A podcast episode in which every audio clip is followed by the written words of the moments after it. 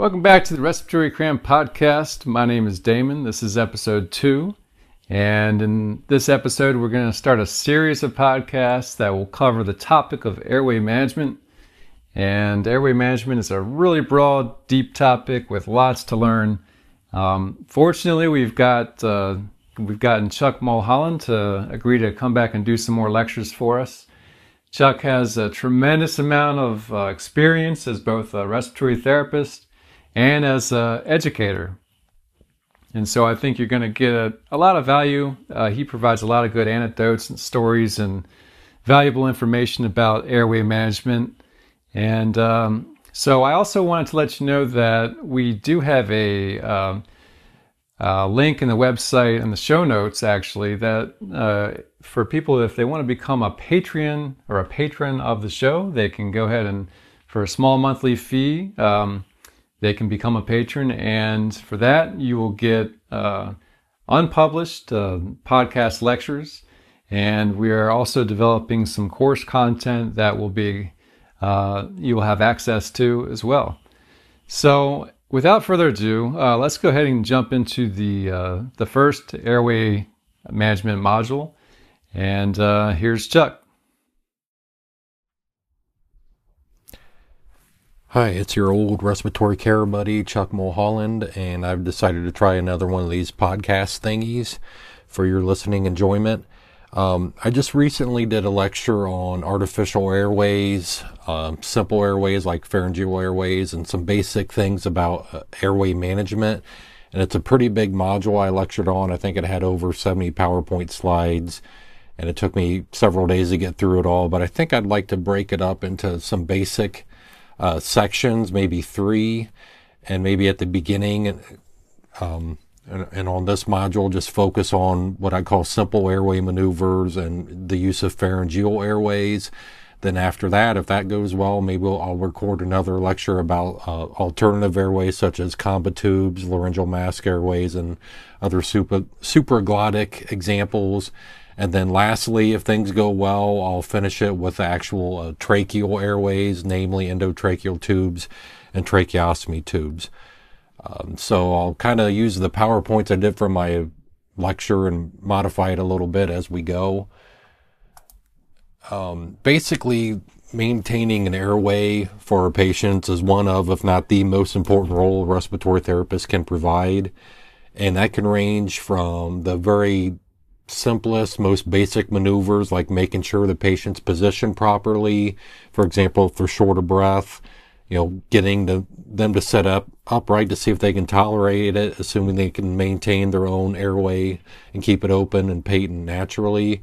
Or if they do lose consciousness or we find them not very responsive, maybe putting them in a head tilt chin lift position and opening their airway might be all we have to do. But, you know, I guess this lecture kind of takes things a little bit further. What if you do the um, ABCs, airway, breathing, circulation, which is what American Heart used to emphasize back when I was a young therapist. I know they've changed it now and it's CAB, focus on compressions first, then airway and breathing later. But I guess as a respiratory therapist, since our fo- focus is on the airway, really nothing else matters if we cannot open and establish and maintain an open airway for our patient. So again, we, um, this part of the lecture is going to focus on the simplest techniques and then getting into invasive techniques, but with the simplest types of airways, na- namely the pharyngeal airways. Um, and we'll talk about those. But this module later, like I said, when I present this to my students, it starts from basic all the way up to the advanced, like clear up to an emergency bedside tracheostomy. So that'll be for the third section if we do that that way. Um, when I did my lecture, one thing that an old older textbook we used to use for our class, and we've kind of went away from it and we switched, but I think it's still worth uh, pointing out. Uh, airways can be classified. Now, yeah, we're talking. If we do place an airway into a patient, they're all artificial airways. You know, they all are man-made and they're plastic or whatever, made in a factory somewhere. But one of the texts we used to use uh, made a big differentiation between what we ter- would term simple airways versus artificial airways. Simple airways were just classified as airways that are really just meant to get the tongue out of the way because the tongue is the most common form and cause of airway obstruction. So by simple airways, we're namely talking about a pharyngeal airways. The nasal pharyngeal airways are nasal trumpets and oral airways. They are simple in their design. They're just pieces of plastic or rubber meant to get down into the pharynx and get the tongue lifted up off the posterior pharyngeal wall. And that's really it. Artificial airways, on the other hand, you know, again, this is an older way to classify things, are any airways that you can actually hook a, a manual resuscitation bag or ventilator directly to and ventilate a patient through those. So that would be tracheostomy tubes, uh, Combitubes, laryngeal mask airways, uh, endotracheal tubes, that kind of thing. So it's maybe a little older way to classify and um, categorize airways, but I still think it's worth pointing out. Simple airways you don't ventilate through, but they can make ventilation more effective. Artificial airways are those that can be directly connected to some kind of breathing device. So the two specific simple airways I wanted to talk about are the nasal pharyngeal airways. I was told they're called nasal trumpets. I think most I, I'm lecturing from Ohio, so wherever you may be listening, maybe they call them NP tubes or just they call them nasal pharyngeal airways. But when I was taught, um, we just call them trumpets, nasal trumpets. And then the other type of simple airway are oral pharyngeal airways. Again, these simple airways are also classified as pharyngeal airways because they both simply go down into the pharynx and they don't go deeper than that and are really there just to get the tongue out of the way.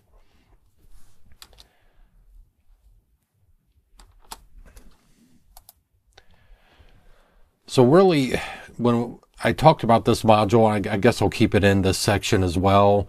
There's really four main indications for any of the airways, whether we're talking simple or the more advanced artificial ones that we can ventilate directly through. Uh, the first indication would be to relieve airway obstruction.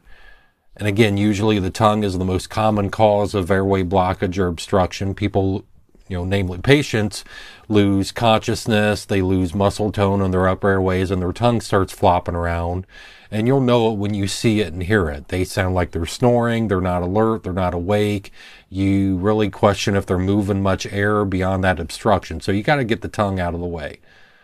So as far as what airways fit that bill, both simple and artificial airways should do that. They should relieve airway obstruction, namely getting the tongue out of the way.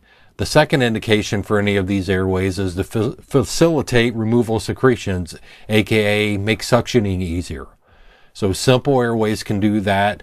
The oral pharyngeal airways, maybe not so much, but I have seen people take 14 French catheters and maybe go down the middle channel of a Guedel oral airway, and we'll talk about those in a few minutes. It's not really meant for you to suction through, but I have seen it done and it does make it effective because you can reach down deep into the pharynx and remove secretions that way. But the simple airway that really helps make suctioning easier is nasal trumpets. It gives you a nice clear path through the uh, nares and without you damaging nasal mucosa or rupturing or ravaging the turbinates or concha in the nose. Um, and it's less traumatic for the patient. So if you got someone that needs frequent nasal tracheal suctioning, nasal trumpets really make that easier and we're really going to make it better tolerated for the patient. Um, and our, the more advanced artificial airways that can we, we can ventilate through definitely make suctioning easier because you're right in the trachea for you know at least tracheostomy tubes and endotracheal tubes give you a direct route down there. Uh, third indication, protect lower airways from aspiration.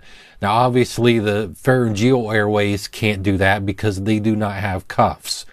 They're just simply there to get the tongue out of the way. They have no cuff to inflate, to seal off your trachea and protect the lower airways from patients aspirating vomit or pharyngeal secretions. So only artificial airways with the cuffs can do a good job of protecting lower airways. And then the last but not least, facilitate application of positive pressure ventilation, which is just a fancy way of, hey, can we ventilate directly through that airway? Only artificial airways can do that. We have no adapters or any pieces or parts on the pharyngeal airways that will allow us to directly ventilate through those devices.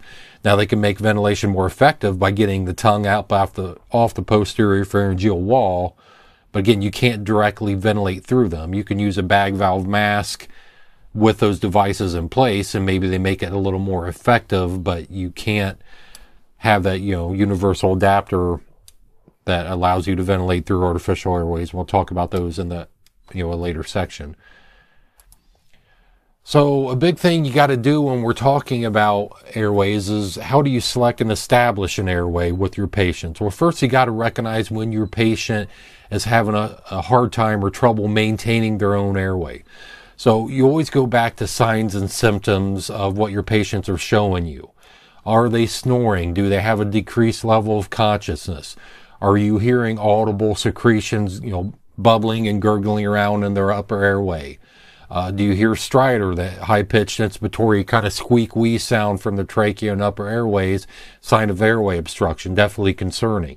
Are they showing you that they are just having an increased work of breathing? Do you see you know, substernal retractions, intercostal retractions? Do you see uh, asynchronous movement between their abdomen and chest or paradoxical breathing? Um, those are all things that are showing you that the, your patient's struggling, and the reason they're struggling might be because they're not maintaining their own airway enough. Uh, you might have someone that's in a comatose state and they're breathing fine. They're not showing you signs of respiratory distress, but because of head trauma or a stroke or something like that, they have a big time loss of a gag reflex. Now, even though they're not showing signs of respiratory distress, you don't just walk away from those patients. If they show you they have no gag reflex and they don't, re, you know, react to you trying to suction them or anything, they need their airway protected. You cannot assume that they will cough like when you're gone and know what to do with those secretions if they cough anything up or if they vomit, you know, are they even alert enough to manage that and roll to the side and, and spit it out or anything. So if they're in a comatose state, they're not. So even though they're not showing you signs of respiratory distress yet, the fact that they have such a depressed or absent gag reflex is concerning, and they're going to need an airway for um, airway protection. Um, so basically, I guess it's like anything in respiratory therapy. Think horse before zebra. So start simple before you get too exotic and go right to the big guns. Uh, so again, the first thing you might want to try as a student or a new you know therapist or anybody out in the clinical setting is check the patient's position. You know, are they set, seated or positioned in a way that they can maintain an open airway? Maybe you just need to, especially for infants, um, you've got the short little fat necks and double chins and they're chubby little babies. Sometimes they just need their head an airway put in more of like a neutral or sniffing position. Maybe you just put a towel roll underneath their shoulder blades to kind of get their shoulders elevated. And it's not such a violent, not that it's violent, but not such an exaggerated head tilt chin lift like you do with adults. And babies don't need that, especially newborns and preemies. Um, I'll never forget I ex, we extubated a baby, oh, years ago when I was at work. And I worked in an ICU that took kids and adults both. And adults more so than babies. So everybody got a little, you know, more nervous when we had uh, infants up there as a smaller hospital. Um, with a, you know, again, a, an ICU that talked several different kinds of patients. So I had a baby that was post-op. Basically, uh, doctor said go ahead next extubate, but he was concerned that the baby would not be ready yet. So it's kind of a sink or swim kind of mentality, maybe.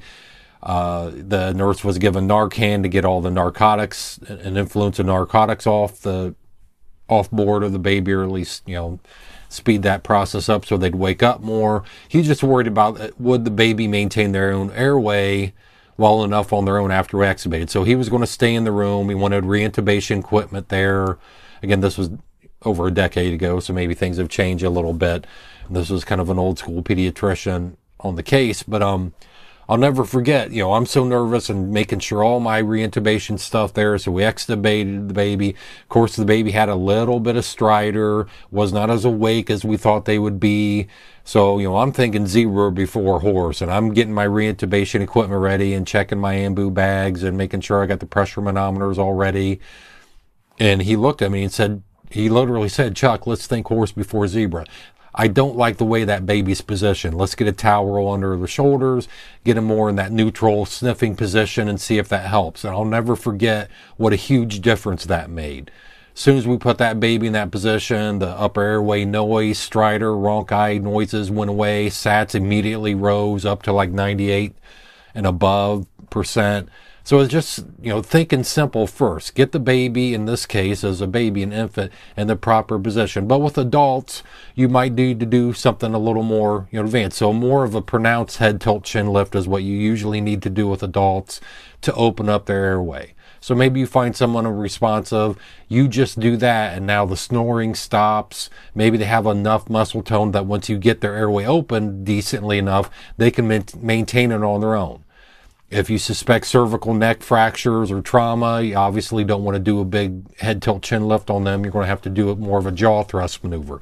And this is all just basic review of BLS kind of stuff, but I, I think it's worth mentioning that you don't forget these basic things. Um, if they would start to happen to vomit or retch like they're going to, good idea to roll them on their side, have suction equipment, namely a yank Yankauer to suction out their oral cavity. Um, log roll them. So you again, if there's any trauma to the head or neck, you don't want to twist their head or anything like that. So have someone help you kind of log, log roll them quickly, so you can use gravity to hopefully prevent some aspiration. But have suction available so you can get out as much as you can if they would happen to try to suck in and try to aspirate some of it. Um, and even though American Heart Association BLS does not emphasize the look, listen, and feel, and it's not ABCs anymore, it's CAB.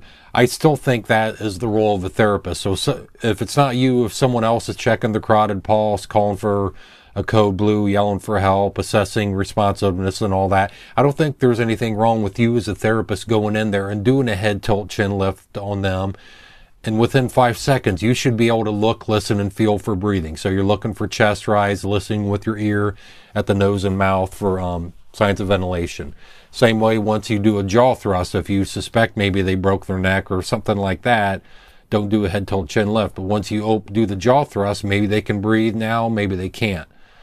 Um, so getting back to the types of pharyngeal or simple airways, let's start with the air, oral pharyngeal airways first. Um, some people, it's kind of an older term, call these bite blocks because once you put these in, patients really cannot bite down. So if you have someone orally intubated and you don't have like a commercially available bite block that fits on the endotracheal tube itself, in the pinch, you can put an oral pharyngeal airway in and think about it. When they bite down, they're going to be biting down on the hard plastic of the oral pharyngeal airway before they would bite hard enough to reach the tube. So some people call these bite blocks, but oral pharyngeal airway is more descriptive of what they are. Um, there's two main types, and you guys have probably talked about this. Um, Berman and Guedel. Now, in my life, in my illustrious career, I've never had a doctor yell at me and say, quick, I need a stat Berman oral airway or a stat Guedel. They just say, hey, pop an oral airway in. Let's get the tongue out of the way. Let's see if we can ventilate them better before we intubate them, you know, to get the tongue out of the way. Um, now, having said that, so don't email or call me, or well, I guess I won't give you my contact information, so you can't do that anyway. But um, if you would happen to have a doctor that gets picky, you do need to know the difference between the two. Again, in my career, I mean, it's more of a teaching thing. So a Berman oral airway is designed with the channels the air can be ventilated through along the side of, you know, the, the whole length of the tube.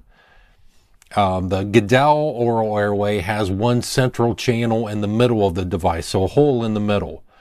So again, I I have suction with you know a 14 French or a 12 French suction catheter right through the hole in the Guedel oral airway because it does put you right down there beyond the tongue, deep in the oral pharynx, um, getting down to right above the you know vocal cords, almost in the larynx, if you want to push it down deep enough.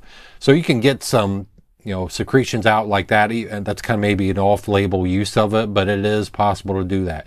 So the main purpose of either type of oral airway is it really is just meant to get down and get the tongue up off the posterior pharyngeal wall to relieve that as a cause of airway obstruction now, the big caveat or warning for this is only use these in unconscious patients because if your patient has any kind of gag reflex at all, once you put these oral airways in, they will immediately start to gag, retch, possibly vomit if they have a stomach full of contents right away. And if that happens, you're just going to have to simply pull the airway out as quick as possible.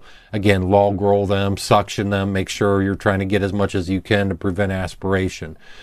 As far as proper sizing um, and insertion techniques, there's basically three main techniques that you can use to insert these and really one way to size it. You just take these and put these along the side of the patient's face. Again, they're they're unconscious or out of it. They're not going to even know what you're doing. You should always tell the patient what you're doing in case they are hearing something that you're saying. I guess we, we never know how much they can hear, but you can explain what's going on to them just as a matter of good practice. But lay it along the side of the patient's face, and you want it to reach from the opening of their mouth and then the tip should reach down to the angle of their jaw, which if you followed upwards should be about even with the tragus of their ear. That's the little sticky out thingy. I don't know how else to call it of the ear. It's not the ear lobe. It's a little part that's a little higher up that sticks out kind of 90 degree angle from your head. Um, and this, it's more art than science. I mean, you can do it that way. Some people say, yeah, you go from the teeth to the angle of jaw, or you got to make sure the flange of the airway, uh, which makes sense, the flange should be outside of the mouth, just right there, so they can't suck this whole thing down in the airway and obstruct it even worse. So again, the Berman and Guedel know the differences between those two. It's more of a teaching point. Um, Bermans are a little I mean, they're harder along the whole length. Some people like Guedel Airways because where a patient might bite into, it's actually a little bit softer plastic than the rest of the body is. So less of a chance that they might bite so hard, knock their own teeth out. Never seen it happen, but I suppose it's possible. So that's as far as the sizing, that's it. And it really usually in kind of a hurry when you put this in. So again, I think it's more art than science. You don't have to spend 10 minutes trying to size these and get them exactly perfect. Some hospitals you work at might have limited options. Maybe they only carry one style of Berman or a Guedel, and maybe they only have two or maybe only just three sizes to choose from. I've seen a lot of places, you know, and it's usually for cost saving. Okay, you're an adult. Here's two adult sized airways. And they might be sized by a millimeter in length. So like 70, 80, 90 millimeters in length.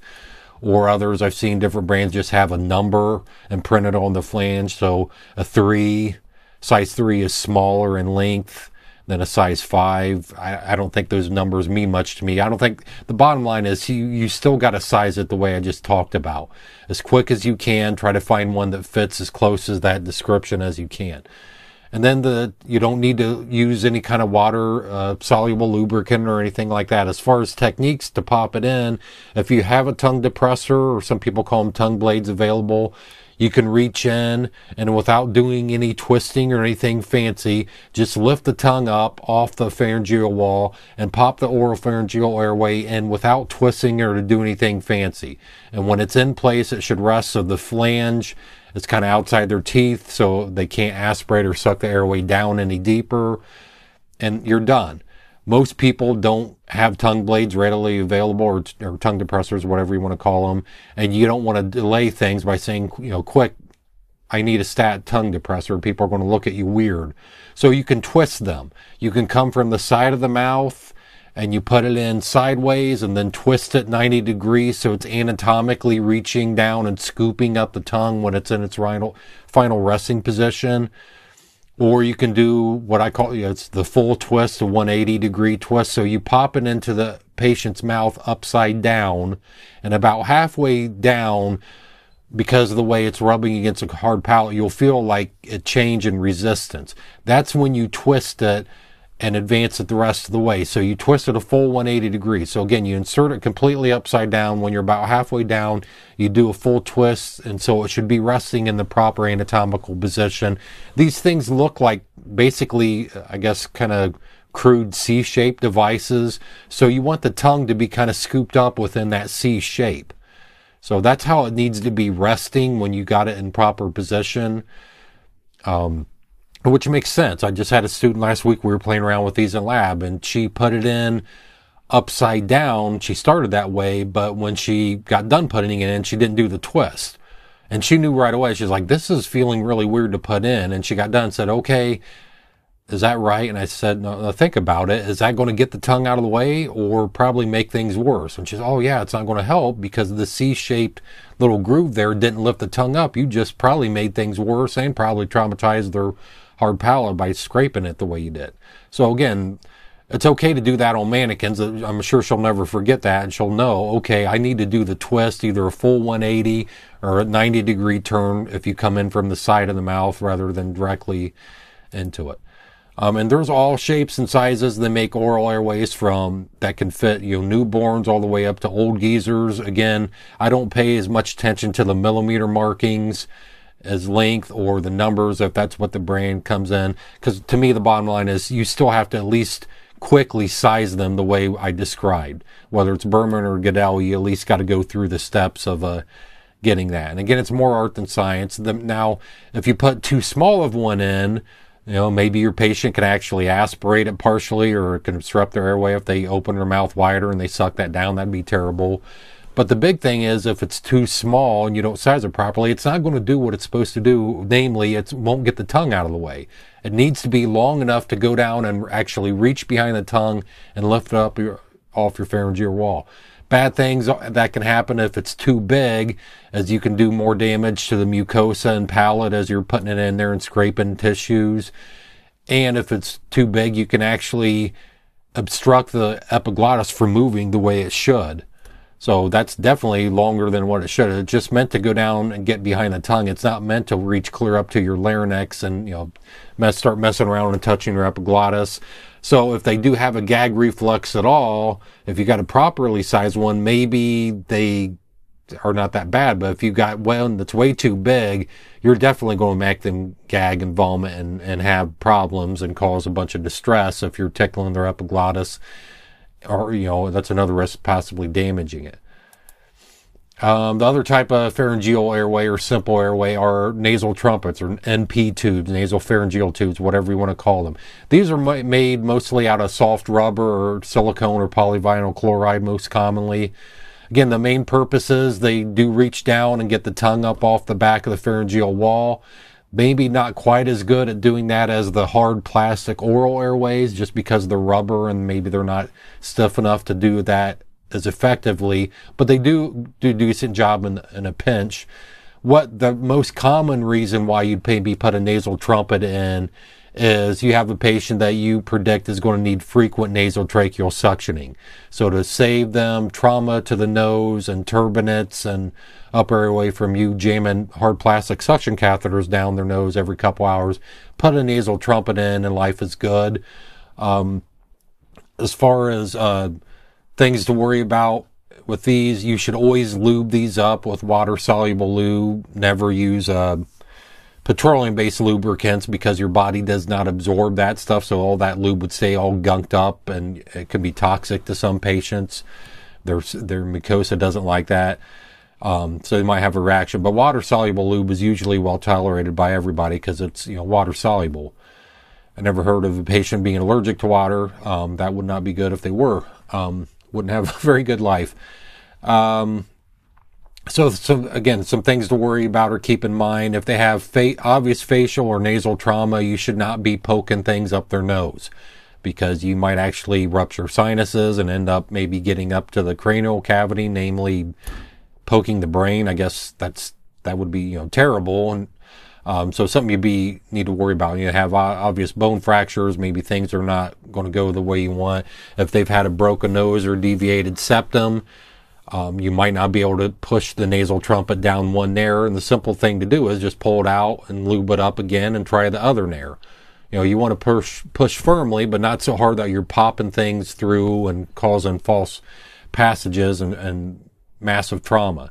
If they have uncontrolled, you know, bleeding. Uh, problems and their blood's not coagulating properly, probably not a great idea to be poking nasal trumpets into them. I've seen patients bleed pretty bad from those, even ones that are sized properly, in place properly. Um, some some hazards. If you and I've had this happen to me, this has been years ago, but if you put nasal trumpets in and kind of leave them in for way longer than what you should, they can actually adhere to the tissue, so they can literally get stuck. And this happened to me one, uh, maybe twice in my career when I went to take one out of the patient, and it's like, okay, I didn't expect this. I didn't expect it to be hard to pull out. The only thing I figured out to do is to just try to get some water soluble lube and lube it up as much as you can access and kind of work it up and down until the lube is spreading into their nose and getting more of the tube coated then it comes out. But just be aware that you might have a pretty significant nosebleed. So the way to fix that, and a lot of hospitals do this, they have policies that say if you're going to put a nasal trumpet into somebody, maybe you need to take it out and give the patient a break every four hours or every four hours if you still think they need it, take it out and put it in the other nare. So you're relubing it, cleaning, disinfecting it, and things like that to prevent a tissue adhesion to it. So, you know, once you put these in, like me, I was found patients like that had them in for two or three days and no one had done anything about it. Um, because we really didn't have a policy in writing that said what we should do. Now, after it happened, you know, everybody flipped out and then we had more things in writing saying, okay, this is what you do. So some, that's a, one reason why some docs maybe don't like that. Um, they don't trust us, or if you do get the permission and put one in, they'll say, hey, at the end of the day, you got to take it out because we don't want to keep those in for more than a shift or more than a day, whatever. Um, anytime you put anything into someone's nose, whether it's an endotracheal tube, nasal trumpet, NG tube, there's a huge chance that the patient's going to get sinusitis just because you're blocking normal drainage from their sinuses. So again, that's a risk you take when you put these nasal trumpets in. These are big honking things that really do obstruct sinus drainage in that nare. So they can cause some sinusitis. In the grand scheme of things, maybe that's low on the totem pole, but you know, if you, you, we're in the business, we don't like to cause infections, and when you you put something in knowing that there's a high chance of your patient getting one, that's when doctors maybe get a little iffy on wh- whether the ends justify the means and whether it's worth it. And again, if you're maybe not using enough lube or you're forcing things and getting a little too rough when you put these in, you can do some damage to their nasal mucosa, maybe lacerate the turbinates in their nose, and that's bad because that's the part of your nose that heats and humidifies everything as far as when you breathe in through your nose and the air. So that can last, you know, affect them the rest of their life. As far as insertion technique, like I said, just lube it up with water soluble lube. Personally, I like to put my patients up in more of a semi Fowler's position, maybe do a little bit of a head tilt, chin lift, or a sniffing position to kind of get their nose up in there a little bit more. Then once you got it lubed up, maybe about the bottom, you know, distal third of the tube, you kind of go upwards and you follow the normal entrance to the nairs. But as soon as I got it, what I think is reaching the turbinates, you'll meet a little bit of resistance. That's when I change my aim and really push it and aim down and towards the septum as I twist it to get it through those turbinates. I've never seen that not work. I've seen some patients where you don't have to do much twisting, but in my experience, you follow the normal curvature, like kind of, and so you're kind of aiming upwards as you follow the, the floor of the nose. But when you start hitting turbinates, if you don't change your angle, you're just going to be more likely that you're going to ram this up into the sinuses or someplace it doesn't need to go. So kind of follow the natural curve upwards. When you start to meet a little resistance, that's usually the turbinates. That's when I change my aim and really kind of not violently, but really make a big change in my directional push and aim down. So I kind of get up on top of it and push down towards their feet and aim it towards the middle as I twist. And you've got it lubed up so it should pop through there. Again, if I meet too much resistance, I don't want to hurt the patient. Maybe the patient had a broken nose or deviated septum that's not documented, and then just try the other nare. Um, so that's really, it's, I guess my other clue or tip for you is once you decide to put these airways in, do it. Don't be a wimp. I've showed my patients some videos I found online and YouTube and things of uh, students, EMT students, respiratory students putting nasal trumpets in, volunteers, including the instructor. And I always tell my students, don't get excited because I'm never going to volunteer for that. But the biggest problem I see is they take way too long to do it. And it's understandable because they're nervous. They're afraid they're going to hurt the patient, especially since they're awake and alert. And definitely when it's an instructor, you don't want to give your instructor a bloody nose. Maybe they'll give you an F for the semester or something in revenge. Hopefully not, but you never know. Um, and so that's what I tell my students. Once you decide to do it, do it.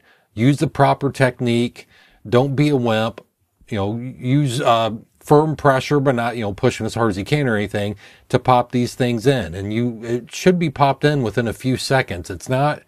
It shouldn't be a really hard airway to place. And again, in my opinion, if you take too long and you're trying to be too gentle, you're making a lot worse on the patient, especially if they're awake and alert and have a very active gag reflex. They feel everything you're going to do. Um, one video showed the, the volunteer just said, go ahead, push it, do it, you know, quit messing around and get it in there. Um, so some of these airways, I, you know, I've worked at hospitals and sent students to hospitals where nasal trumpets are used a lot. Others, I just talked to one and said, I don't think we have these stocked anymore at all in our hospital, which was kind of shocking to me. They said, yeah, we haven't seen those in years because I just put a call out to my clinical sites when I realized we were getting low on nasal trumpets in lab and just said, Hey, do you guys got any expired ones or any ones you could spare? I really want the students to get more hands-on experience with them. And the ones I have have all the French sizes eroded off because they've been out of the package for years and used so much. I just want a new one so the patients could see how they're sized and what the package looks like. And again, the one hospital said, we don't even have those. And that's kind of shocking. So it depends on where you work. Also depends on how aggressive you want to be. If you are a therapist that is not aggressive with nasal tracheal suctioning, maybe your hospital kind of frowns on that. You might not even have these. On, the other hand, if you're really into this and you want to be aggressive and really help your patient and get some good pulmonary toilet done, um, you don't have to use nasal trumpets when you nasally suction patients you definitely need to if it's if you think they're going to need frequent suctioning it's the best airway to place if they're awake and alert at all and have a you know you don't have to intubate or trick someone just because you, you think they need suction but even if you think you're just going to suction them once or twice if you think they're if you're worried about causing trauma it's probably a good idea to pop a nasal trumpet in first just to protect their mucosa and give you a more direct easier route to get the tube down where you uh, hope to get it into the trachea. It's still not a 100% guaranteed. If they um, still have an active gag reflex, they can divert it, and there maybe their epiglottis is kind of flopping around down there and shutting their way when they feel the tube coming down too. But um, you do the best you can. So hopefully, this was you found this lecture uh, worthwhile. The next little module I want to record, we'll get into the more advanced airways, and then we'll end up lastly with the tracheal airway. So thanks for listening and have a great day. See ya.